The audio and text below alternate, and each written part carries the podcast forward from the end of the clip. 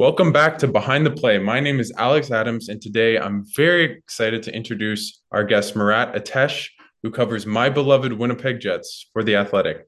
How's it going, Murat? Well, having a good one. Um, sunny autumn day in Winnipeg. Jets are in Dallas right now, and I'm not on this trip, so I'm just uh, just hanging out, getting some features that I'm excited about, kind of ready to go. Awesome. I'm, I'll definitely ask you about that later on at uh, at the end of this podcast. But um, uh, what I do every time um, with our guests is just ask a little bit about how you started in sports journalism and writing. And for you, when did you first think you might want to pursue a career in, in sports journalism and writing? Uh, this is going to sound absurd, uh, but I first thought that I wanted to pursue a career in sports journalism the day I emailed Mirtle to inquire about working at the Athletic. Wow! Wow! I can make that make more sense, but yeah. um, I so I, I didn't go to journalism school. Um, that was not the established goal growing up. Um, I was a hockey obsessive. I played it growing up. I, um, you know, played high school in Toronto. Not a, not a crazy level. It wasn't one of those stories, but I loved it so much. I, I think my first blog on the internet when I was learning what the internet was in the 90s was about hockey. You know, that was kind of always going to be the thing. Um, and then it was it was 2004 2005 the lockout year where um, so I have family roots. We, you know, my parents immigrated to Alberta. We were big Oiler fans. I just maintained the loyalty when I was growing up. And that year, I was moving into an apartment with a buddy of mine, another big Oiler fan. We were so excited to, you know, have center ice and watch all the games and all that yeah. stuff.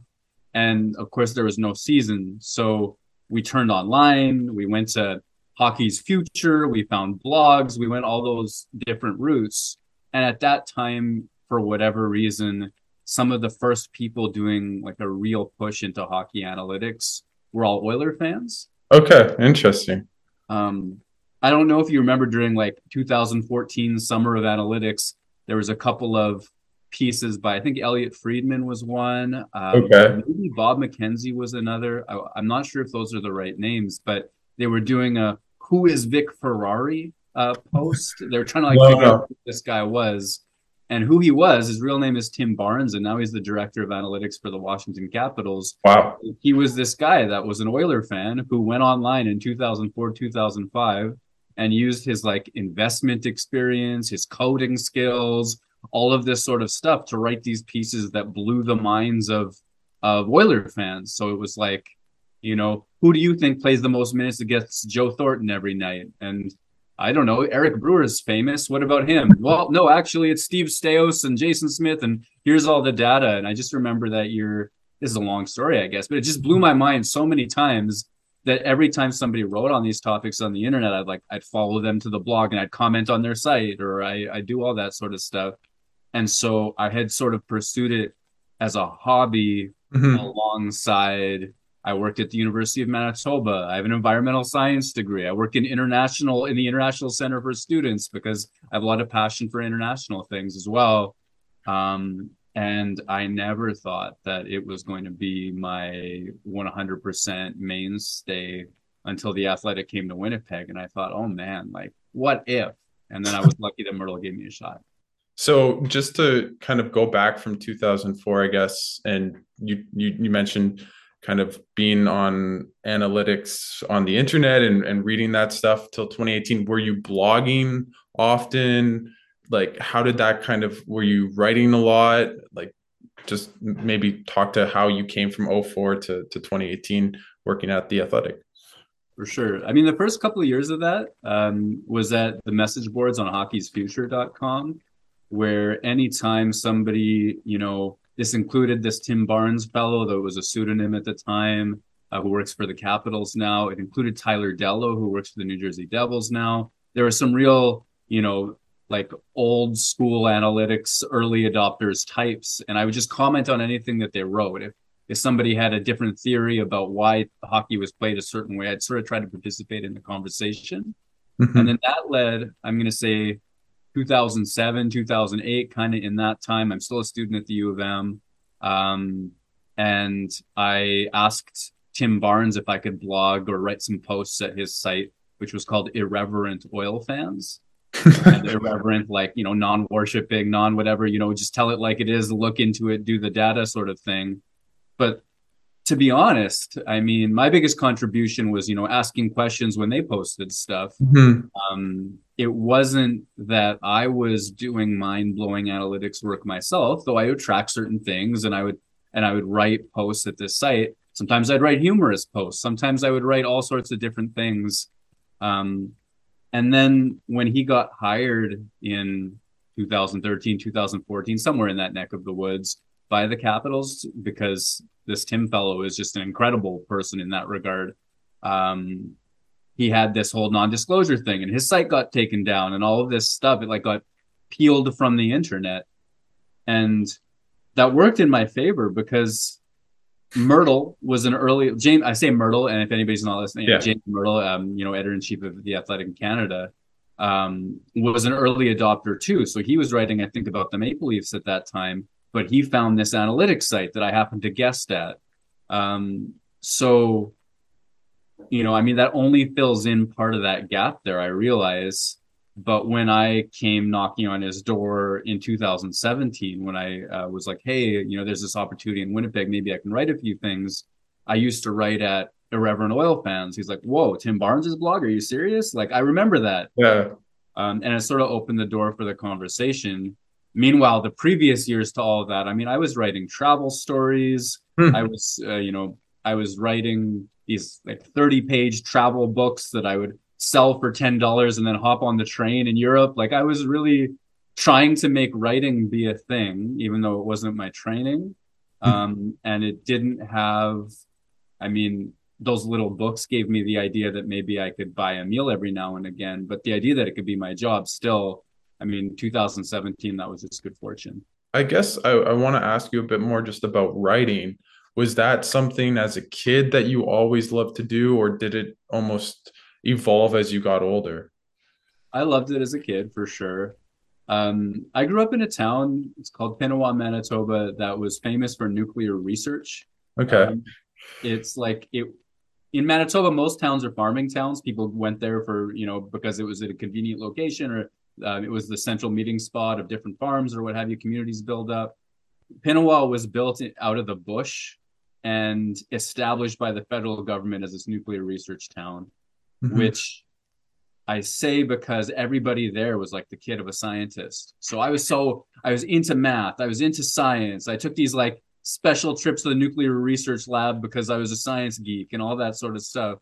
Um, but I remember like my first bits of praise from a teacher that are really sticking in the back of my mind are like, oh, uh, you know, Murat, can you read this paragraph from that story that you wrote? It, you know, I want to share this as an example. And I was like, oh, cool, I'm into that. Or like writing was yeah a big passion for me since i was a kid i just never really realized coming out of that background and i was you know a math nerd and a good uh, in that way i think it was always assumed i would go into engineering or science or something like that it just never occurred to me that this thing i loved you know not until adulthood at least could be what i also did every day.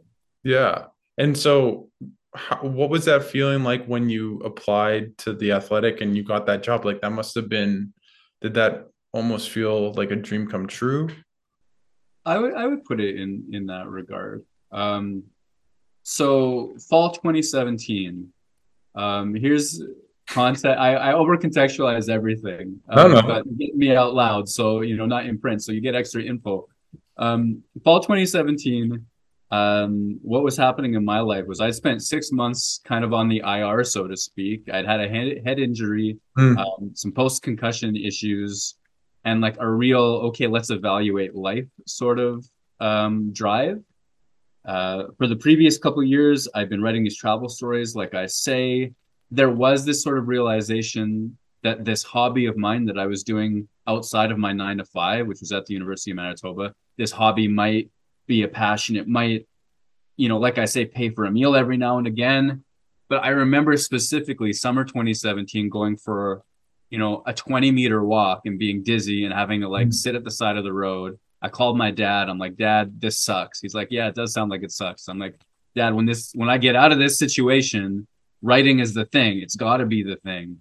Mm-hmm. And then progressively, I started to get a little better. Like I could do more of my day to day in a really good way. And the timing of the athletic coming to Winnipeg, and not just coming to Winnipeg, but having an open call, which it didn't do in most cities. Usually, it knew exactly who it wanted, had a, a deal arranged, and all that. Um, that was really special that Mirtle knew of my blogging from like a decade earlier was really special. Mm-hmm. And then like this this other thing is there's this writer that I really admire named Pat McLean, who I'd sent him one of my travel books. I went out for beers with him in Toronto a couple of times over the years. Turns out he played beer league hockey with Mirtle and was able to tell him, I was like, Hey, I'm applying to this thing at the athletic. Um, any chance you could say anything? He's like, Of course I can. One, I love those travel stories, and two, like I can vouch that you're a decent human being and mm-hmm. as well. So I thought the confluence of all of those things was really special. Um, the opportunity to go straight to the NHL because people paid dues, years, you know, minors, AHL, like juniors, all that sort of stuff, J school, all that time. And like that's just so fortunate to be able to do that. And then like like my healing wasn't a straight line. And Mirtle basically said, okay, you know, what are your pitches? And I had this thing about, we'll, we'll use analytics to project how much Patrik Laine is going to score this year. And he said, great. We'll see how that one does. Mm-hmm. that one did well. And a few weeks later, it's like, okay, we got room for another one. So it wasn't like I was leaping straight into full time work. It, okay. It was this ongoing audition. And looking back, it's so special because that was basically also the path of my healing. Like by January, when it was quite as much as you want, it was I was back to most of 100% in terms of post concussion stuff. So everything, every last little thing about it is like, yeah, like I'm so, so lucky. Yeah. No, no, no. I mean, um, I, d- I wanted to talk a bit about how you mentioned about the analytics with, with Laine and projecting goals. And um, I think like, uh, he just got me with that story. Like you're an amazing storyteller, as you just told us your story of how you became a writer at the Athletic. And when you were writing those stories about analytics, were you focused on telling the story of the analytic itself, or how do you kind of make it engaging for readers? Analytics, I guess. Yeah, I mean that's a good question, and you know it's not every day that you tremendously succeed on that front, right? Because some people will see numbers or you know if you throw up a graph and don't have context or narrative around it you know some people's eyes just glaze over. Um, and i think the advantage that maybe i had had coming from a non traditional background where i was writing these you know this story about this time i met a photographer in ireland who did this that and the other thing is like there's this extreme need for people to understand like why does this number mean anything? Like what is the narrative? What is the story that i'm going to process this through? And i think i was really conscientious especially early being like anything that i'm going to you know from shot attempts to like to let's talk about zone exits or like simple things that maybe people weren't used to reading about in the market you'd have to explain why you track it why it's important you tie it to something that was happening in the Jets um, with the Jets at the time. Like, I remember, I don't know how, uh, if your memory for the 2017 18 Jets, how like, you know, each season goes, but around Christmas time, Mark Scheifele was hurt and he missed 16 games. I was so. at that game, I think. Yeah. Yeah. When he got oh. hurt. Yeah. Yeah. yeah. he goes down in the corner. Yeah. Okay. That's yeah, yeah. Um, so for the next little while, you know, it was Bryan Little, Mathieu Perreault, and Nikolai Ehlers who played the most minutes at five on five. They became the first line, um, even though there were other, you know, more famous guys, Laine, Wheeler, et cetera, on that team. But it was Little Perreault and Ehlers playing so much. And so the question was, why were they good? Like, what were they doing? And at that time, zone exits and zone entries were being made public tracked by Corey Sznajder at uh, at all three zones is the name of that.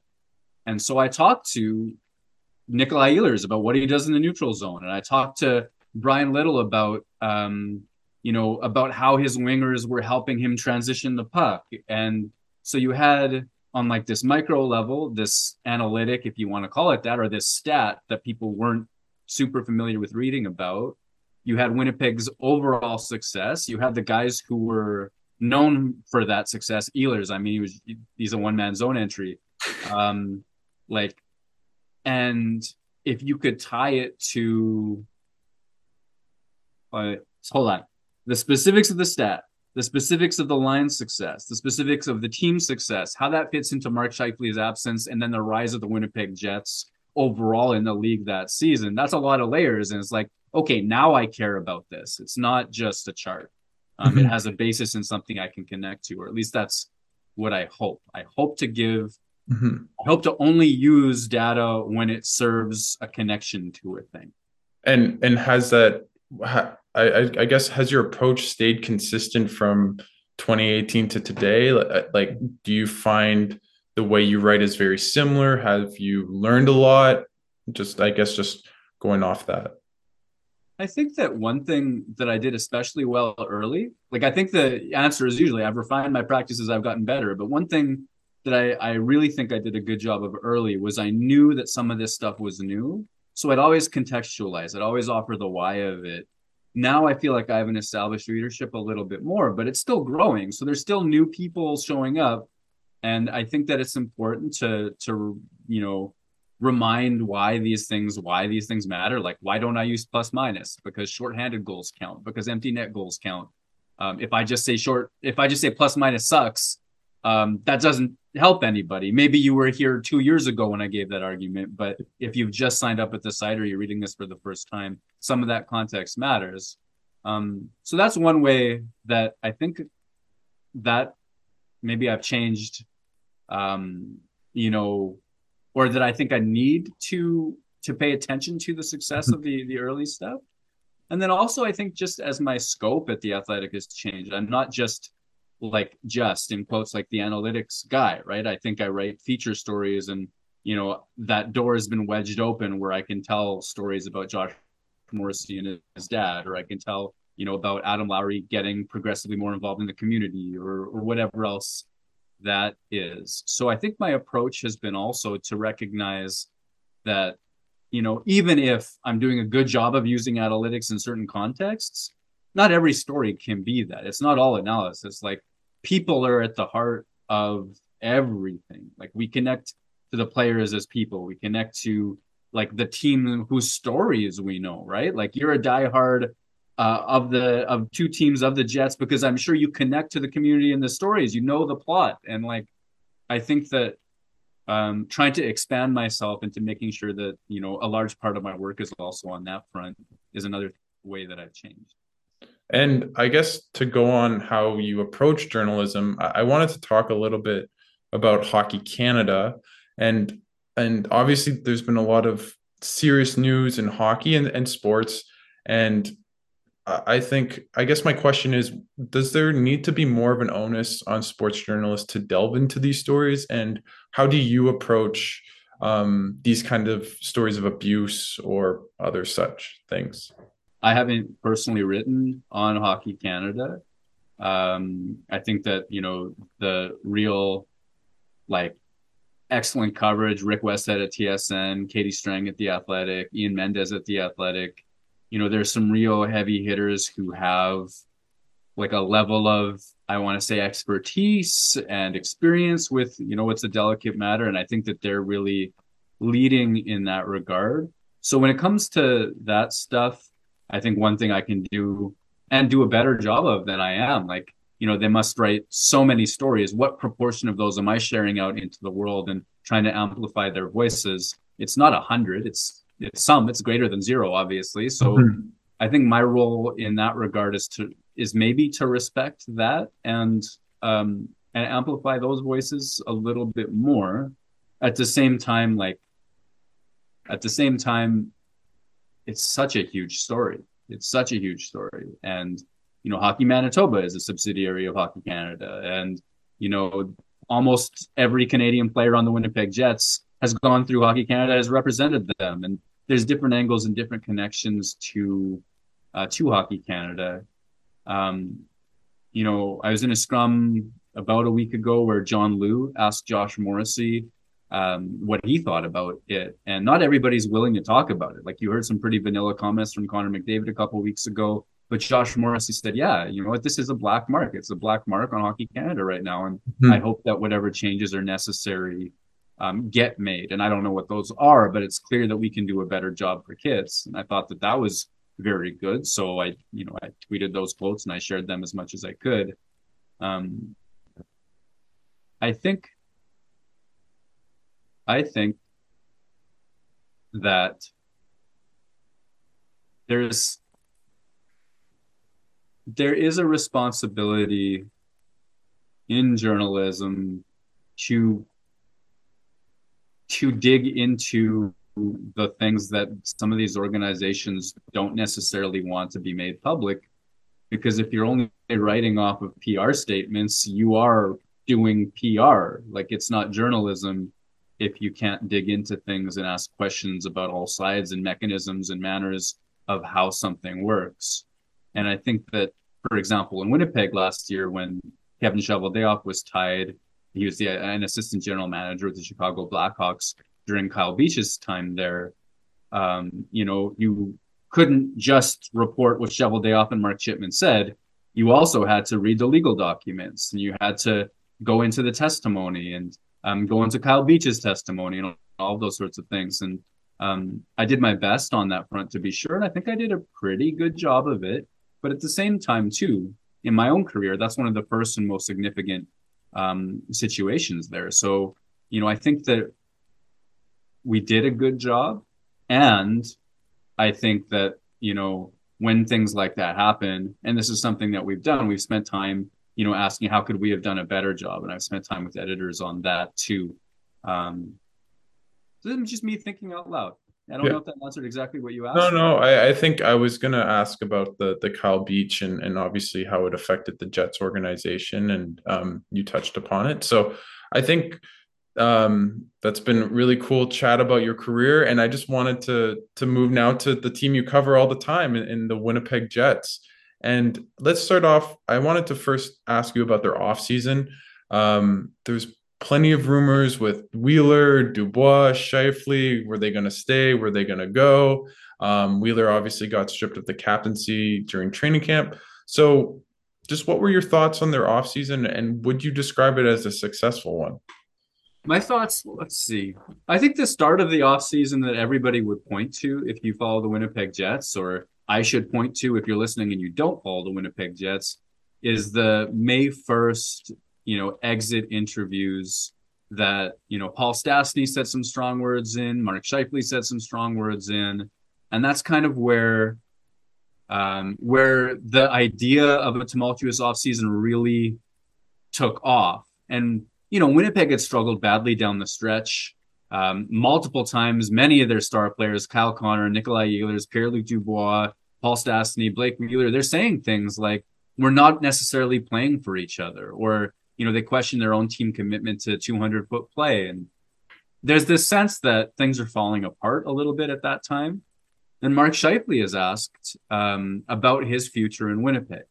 And he starts his answer by saying, Hey, I love it here. It's the only city I've ever known. This is a special place for me. I don't know if these are the exact words, but the point is that Winnipeg was important to him. But then he also says, "Well, I guess I need to, you know, sit down with my family, talk to my agent, figure out what my future, what's best for me in my future." And that's a bit of a stunning thing to say on May 1st when you have two more years left on your contract. And that began a news cycle that essentially asked the question, is Mark Scheifele on the way out of Winnipeg? And I don't think Winnipeg got too far down the road of shopping Mark Scheifele or any of that sort of stuff because what happened the next day was Scheifele spoke to Kevin Cheveldayoff and you know management, ownership, all that sort of stuff in his exit interview with the team. And from what I understand, that was a long conversation. That was an intense conversation. Everything was on the table. And for Scheifele, I'm imagining that helped put him a little bit more at ease to be heard um, for the organization to hear that. I think that was important. Either way, whatever exactly came out of that, what came next was Elliotte Friedman reporting, hey, Pierre Luc Dubois may not be interested in signing Winnipeg long term. And well, hey, if you can't keep Pierre Luc Dubois long term, you're sure as heck not trading Mark Scheifele, right? So that became an issue. And, you know, we know in the end, Dubois signed his qualifying offer for just a year. Um, that turned out to be true. You know, I did some reporting which essentially shared the the same thing that long term was not necessarily Pierre Luc Dubois' goal. There's this chance that you know he would like to play in Montreal long term, test unrestricted free agency as soon as he can, which could be as soon as two years from now, as long as he signs these short term deals. So that from Winnipeg's perspective won't be a success. You want that contract to be six, seven, or eight years long it is a success because you weren't forced to trade him. You still get to return him to your roster, and he's such a good player for you. Um, so there's a little bit of a to be continued, I think, when it comes to him. And then with Blake Wheeler, I think they sincerely did try to shop him, and you know, with his contract being so expensive, eight point two five million, uh, with the thought that he's declining at this age, that's a tough that's a tough sell. Ultimately, I think that they got the sense they weren't gonna get a good deal or might be asked to eat money on it. And that wasn't palatable for anybody. So they brought everybody back, took the captaincy from Blake Wheeler, um, expanded the leadership group to use the uh, the euphemism the team's been using. But there's a sense that the cultural shift needed to happen and that Blake Wheeler could be a part of it if he was willing to take a lesser role. And it seems like everything's going well on that front. So the offseason punted a lot of problems to the future. Like Scheifele's still on track to be an unrestricted free agent two years from now. Wheeler the same. Connor Hellebuyck the same. Um, Pierre-Luc Dubois, all he has to do is sign his qualifying offer one more time or file for arbitration this summer. He could be an unrestricted free agent in 2024. But it brought back talent to the team, gave it one more shot at contending for the playoffs and all that sort of stuff. And I think that the biggest thing, and I didn't realize it at the time until we saw his impact at training camp and the way Winnipeg's been playing, you know, at all their practices through preseason, was that Rick Bowness hiring. As disappointing as it was, given that uh, Barry Trotz was on the table. I was going to ask. Yeah, yeah. Like, yeah, I'll, I'll, stop there. But Rick Bowness has been, you know, I think a, a really impressive signing and has kept all of these moving parts together. And so far, one game into the season, two games tonight. I'm not sure when you're, uh, I, you're yeah. this. Yeah, yeah, um, yeah, yeah. Yeah, for the listeners, uh, it's Monday, October 17th. They Winnipeg plays Dallas uh, tonight, and I'll be releasing it tomorrow morning. So uh, that'll be in the past. But yeah, I just wanted to ask you a little bit about Rick Bowness. Like you just mentioned how um, impressed you've been. Like, why has that been? What's what's he really brought to this Jets team this year? I think day one of camp, I saw him teaching the neutral zone systems and shape of the forecheck and could tell that he was teaching them well and that they were organized. And not only that, but um, the fact that this was his choice for day one's work was significant to me because if you looked down from press row at the Winnipeg Jets on the ice last year when they were defending a team's breakout, oftentimes you'd ask yourself like what's the shape supposed to be and they weren't committed to it there was a real lack of and this is why they were calling themselves out and certainly why they weren't winning a lot of games either but there was a lack of 200 commit foot commitment from a lot of players um, you weren't getting back checking coverage from from forwards including star players like mark Scheifele, i'll say um, and um, you know, defensemen were getting confused about how much support they had and where to put pressure. And, you know, there was a decided lack of of organization. And I wrote to that effect at the time to see, you know, day one of camp that there's more shape than you're used to. And then you watch in preseason and you look from press row and you look down and you're like, yeah, that's a 2 1 2. Or, okay, the other team went D to D. So here's how the pressure is going to change. It's like, okay, this is this is a coach addressing what needs most to be addressed. Um, it took courage to take the captaincy from Blake Wheeler. And from all the reports that I hear, you know, Wheeler's been a great soldier about it. It's okay. got to be tough. Yeah. You hear you hear good things about how that's being handled. Bowness had the courage to call out Mark Scheifele, Kyle Connor, and Nikolai Ehlers for their minute long shifts at five on five, not the power play, at five on five early on in preseason. By the end of preseason, they were running 40 seconds.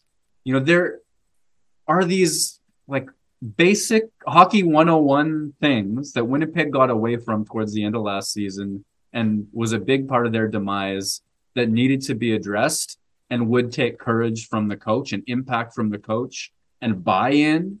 And to hear Mark Scheifele say, well, you know what? That didn't bug me to hear him say it at all because he said that to me first. Like we had that conversation before he went to the media. I mean, that's a that's a level of buy-in and respect, and it has had the desired change so far, at least. So yeah, so I wanted to ask you to to mention that. How would you say that that their gameplay uh, and under Bowness translated into their first game of the season against the Rangers. Like, what did you like about their game, and also maybe some stuff they need to improve on? Totally. I mean, for me, game one was a story of you know the first and the third period being played mostly the way Winnipeg wanted to, and the second period there was some you know ambitious seam passes attempted. There was some pretty casual play in the neutral zone, a lot of giveaways, but what went well for them you know, night and day from last year, you're getting back checking support from forwards um, when the other team's trying to break out. So Winnipeg's doing a better job of stopping teams from getting out of their zone cleanly. And if they can't stop them from getting out of their own zone cleanly, at least there's enough pressure from the back checking forward that a defenseman can step up, whether at the at the offensive blue line, the red line, the blue line, they can step up because they know they've got backtracking support. Um, and that shuts down a lot of this transition play, gets Winnipeg headed back the other way. And I think that that's something the Jets didn't do particularly well last year. I thought that was improved. Another thing Winnipeg was able to do offensively against um, uh, who did they? Rangers. Rangers. the New York Rangers. No, yeah. no, it's okay. Um, so New York was playing a lot of zone defense, and what Winnipeg was able to do was time cuts uh, from a forward into the middle of the ice just as some of their better cycling players like Pierre Luc Dubois or Blake Wheeler or even Mark Scheifele were making plays to get the puck out off the wall and into the middle of the ice. And you saw Pierre Luc Dubois go low to high, so from behind the goal line to the you know middle of the slot for Cole Perfetti. Perfetti just missed. You saw Perfetti find Blake Wheeler kind of Perfetti was passing across his body, and Wheeler goes in at the top of the circles.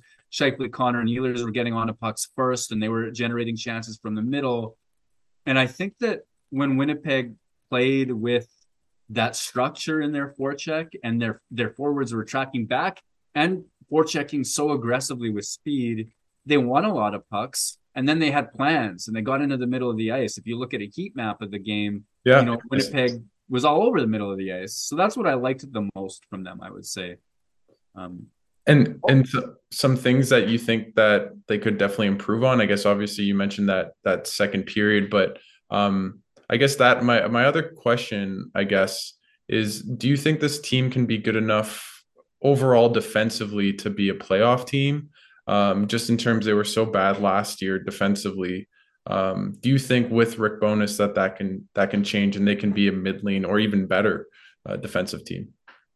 I could see like defense is such a team stat. It, it really is, um, and that's I guess a common sense thing. You know, you know, one weak link can, can be a real problem defensively, um, but also analytically it's supported. Like if you move a player from one team to another almost invariably his offensive impact comes with him. The amount of shots he generates, the type of scoring chances he generates.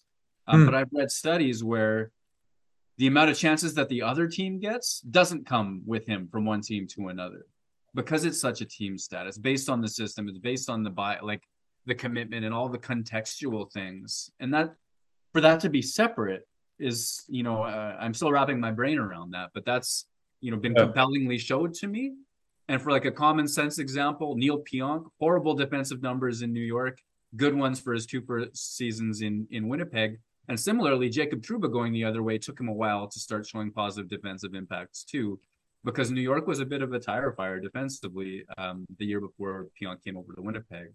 Um, so, so can it be good enough? I think so. I think that when you're starting from as far back as Winnipeg was defensively, that there's a lot of grounds for improvement. There's still a lot of special offensive talent. Connor Hellebuyck is still a special force.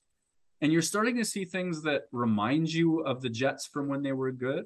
Like one of the things they did well, but which is also something to be improved.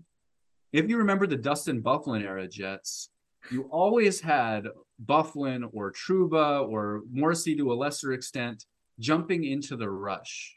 And there's there's a play I can just picture, you know, a hundred times Winnipeg's three forwards are breaking out. You know, let's say Scheifele, Connor, and Wheeler, because that was the era.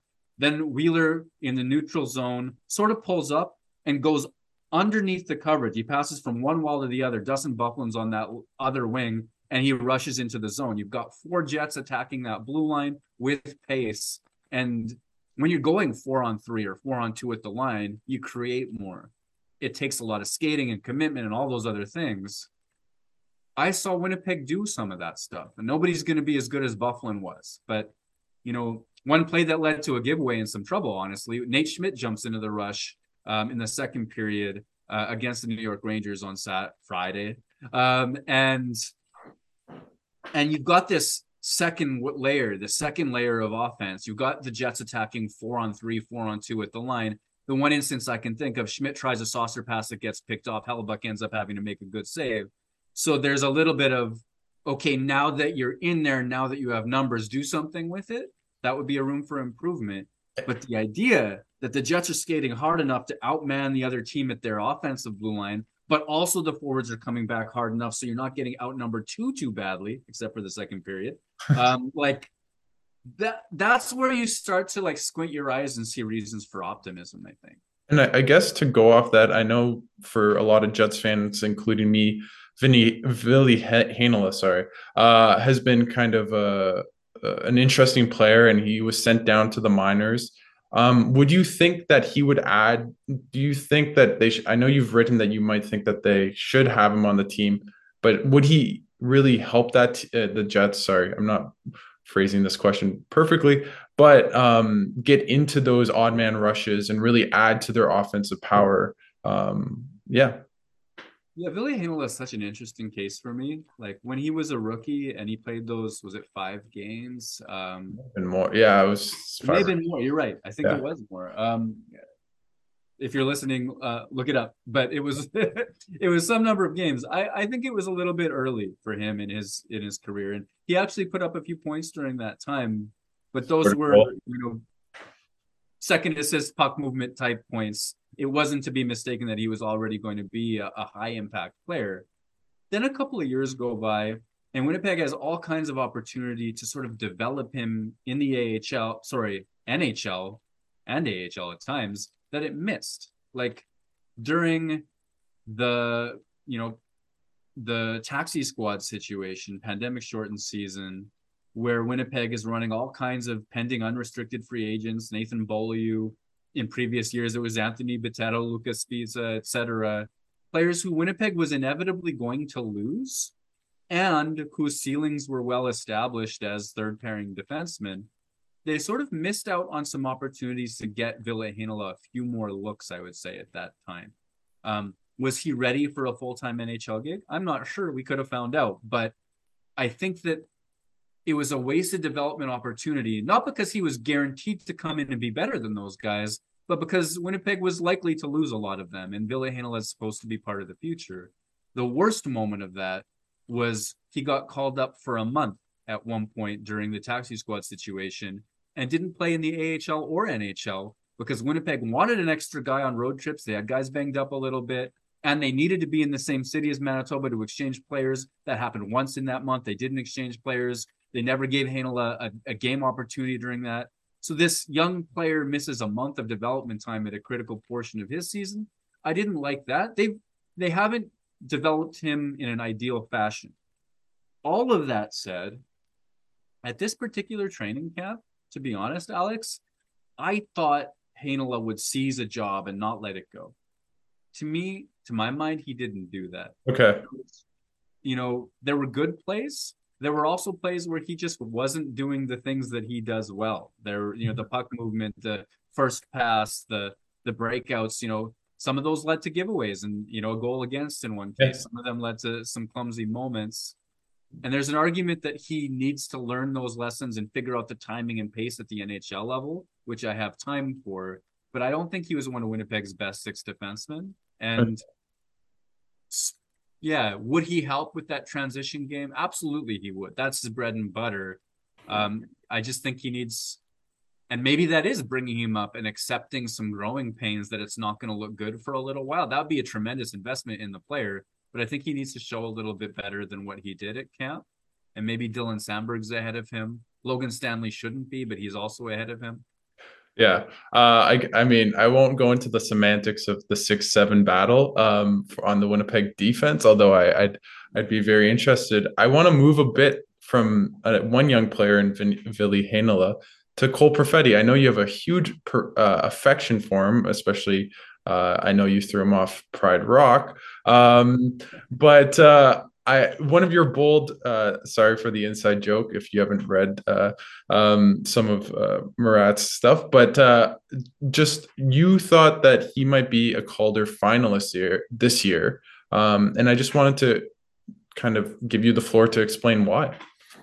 Yeah, it's an ambitious call, and certainly of my bold predictions in in that article, it's one that takes some things breaking right certainly, you know, Matty Beniers in Seattle. I think he's probably my out and out favorite. There's some thoughts that Owen Power could be the guy. Um, there's a pretty deep pack, I think. Um, but reasons why Cole Perfetti might find himself onto the podium, be a finalist for that Calder Trophy. Uh, first and foremost, pro pro experience. You know, he has his AHL experience behind him. He has some NHL experience from last year as well. He's a couple of years older than a lot of his competition in that way. Um, you know, he's a January 1st birthday, so I think he's 20 right now. He'll be 21 in in January. Um, that helps because it's not necessarily a who's the best player in his career award. It's a who had the biggest impact right now.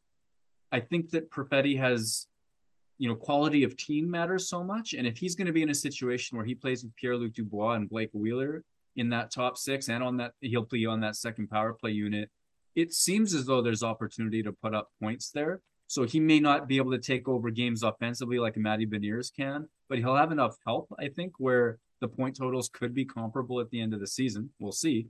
Um, and the other thing that I like about his game, and this isn't the sort of thing that wins you awards at this level, is that I think we all know his offensive ability is there. He's great at slowing the game down. He makes the right seam play. He makes the right shot the right decision, whether to shoot right away, whether to find another look, whether to make the first pass or find a second one. Like he makes plays that look dangerous. And even in game one, you know, there were a lot of those. Um, but he's been really good at the blue lines. And by hmm. that, I mean um, making plays that keep an offensive zone shift alive, you know, tracking back and winning a battle against somebody to then get the puck with teammates. So Winnipeg stays in the offensive zone or absorbing contact to make sure that a breakout pass gets made and the Jets get over their own blue line. And for me, I value that a lot. I mm-hmm. value any play that keeps a play alive or controls what zone a game gets played in. And I didn't know that he had that in him. We'll see if that's a thing that happened a couple of times and is a work in progress, or if that's something he has, will develop all that stuff. But I just I believe in his ability to have an impact um, and I think he, he's in a great spot on that second line right now. I'm just curious, maybe has that translated in good defensive metrics for him? Um, in game one, not as much. Like what you what you see in game one is that when his line's on the ice, or you look just on Cole Perfetti's stat line, the shot attempts in both directions are roughly equal. Okay. And then the shots that actually made it on target were in favor of New York.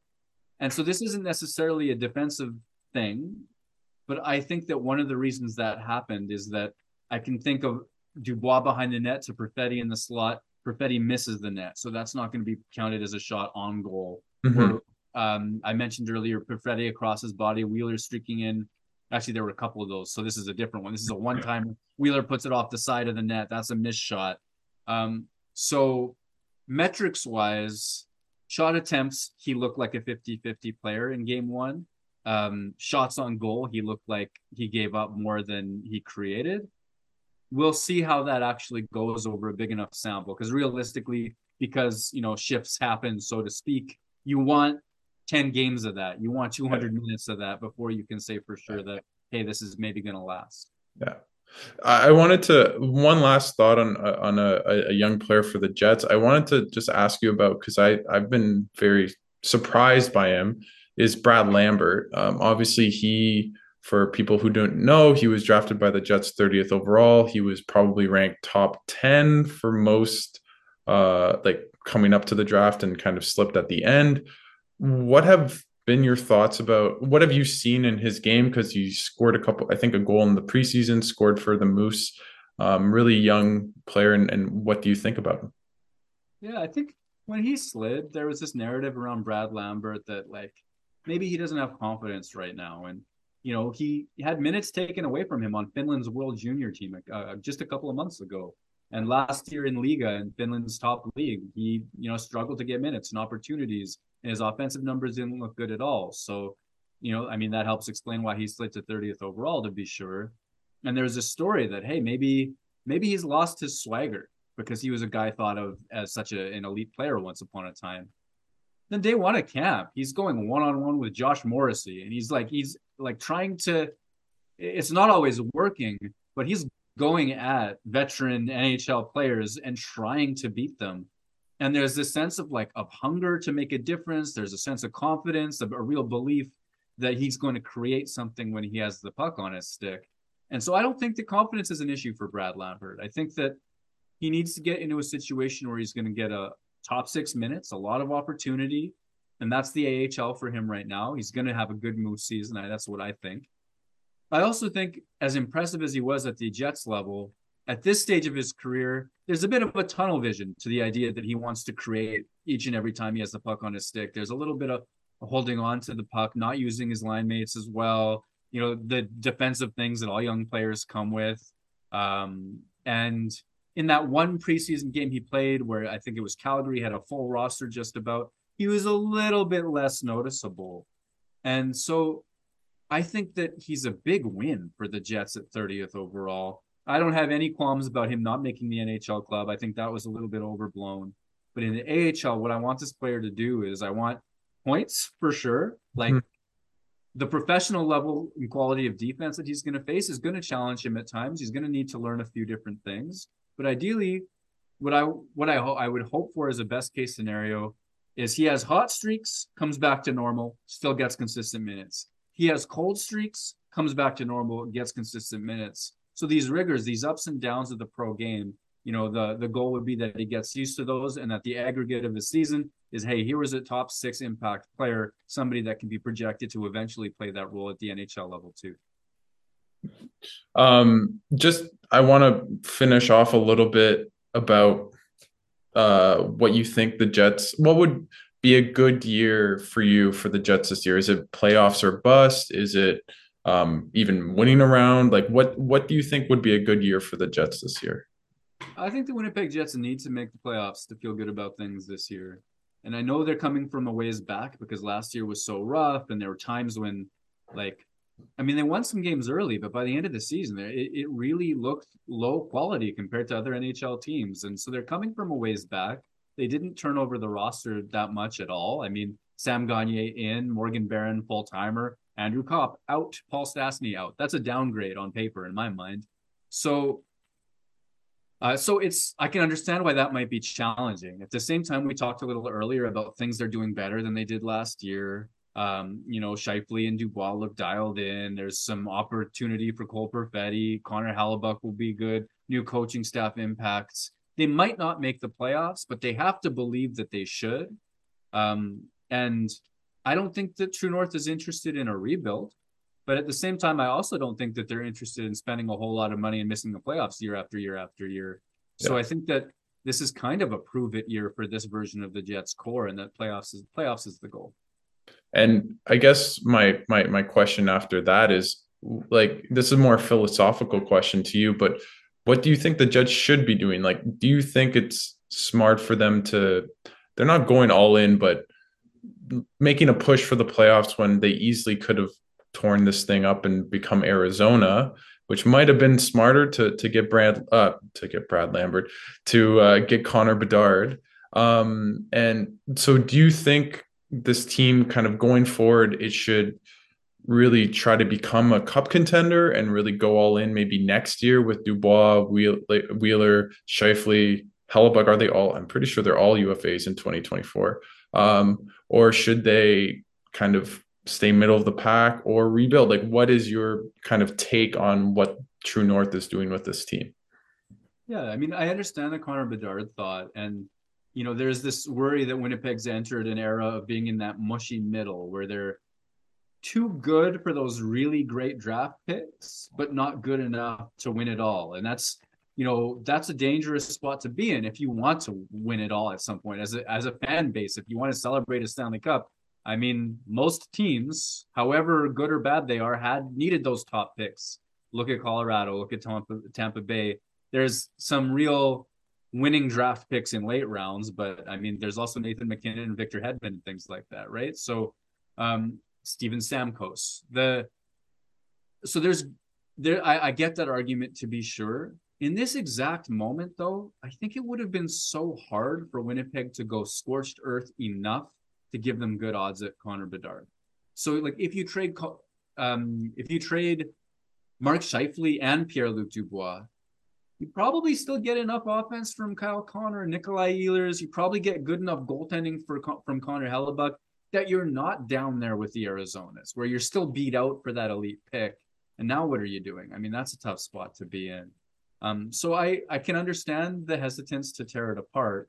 It is clear to me that, you know, like you say, Hellebuyck, Wheeler, Scheifele, maybe less of a big deal, but DeMelo, um, you know, 2024 UFA is Pierre-Luc Dubois on track to be one as well, though he could theoretically sign long-term before that. I'm not expecting it.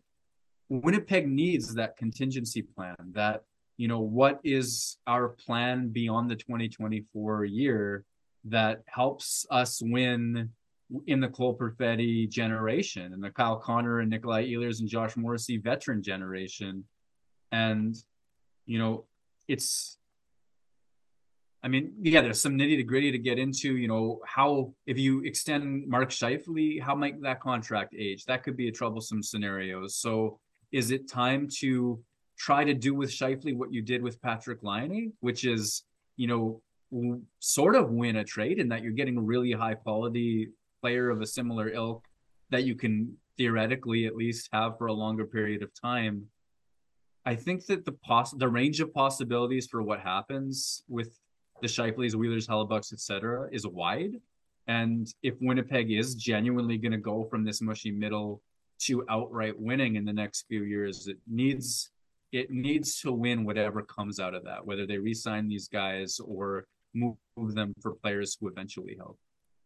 Well, thank you so much for coming on. This has been really, really cool for me as a huge Jets fan and a big fan of your work. I just wanted to kind of plug you. What what what things are you working on right now? Anything listeners should kind of keep their eyes or ears open on? Um, yeah, just.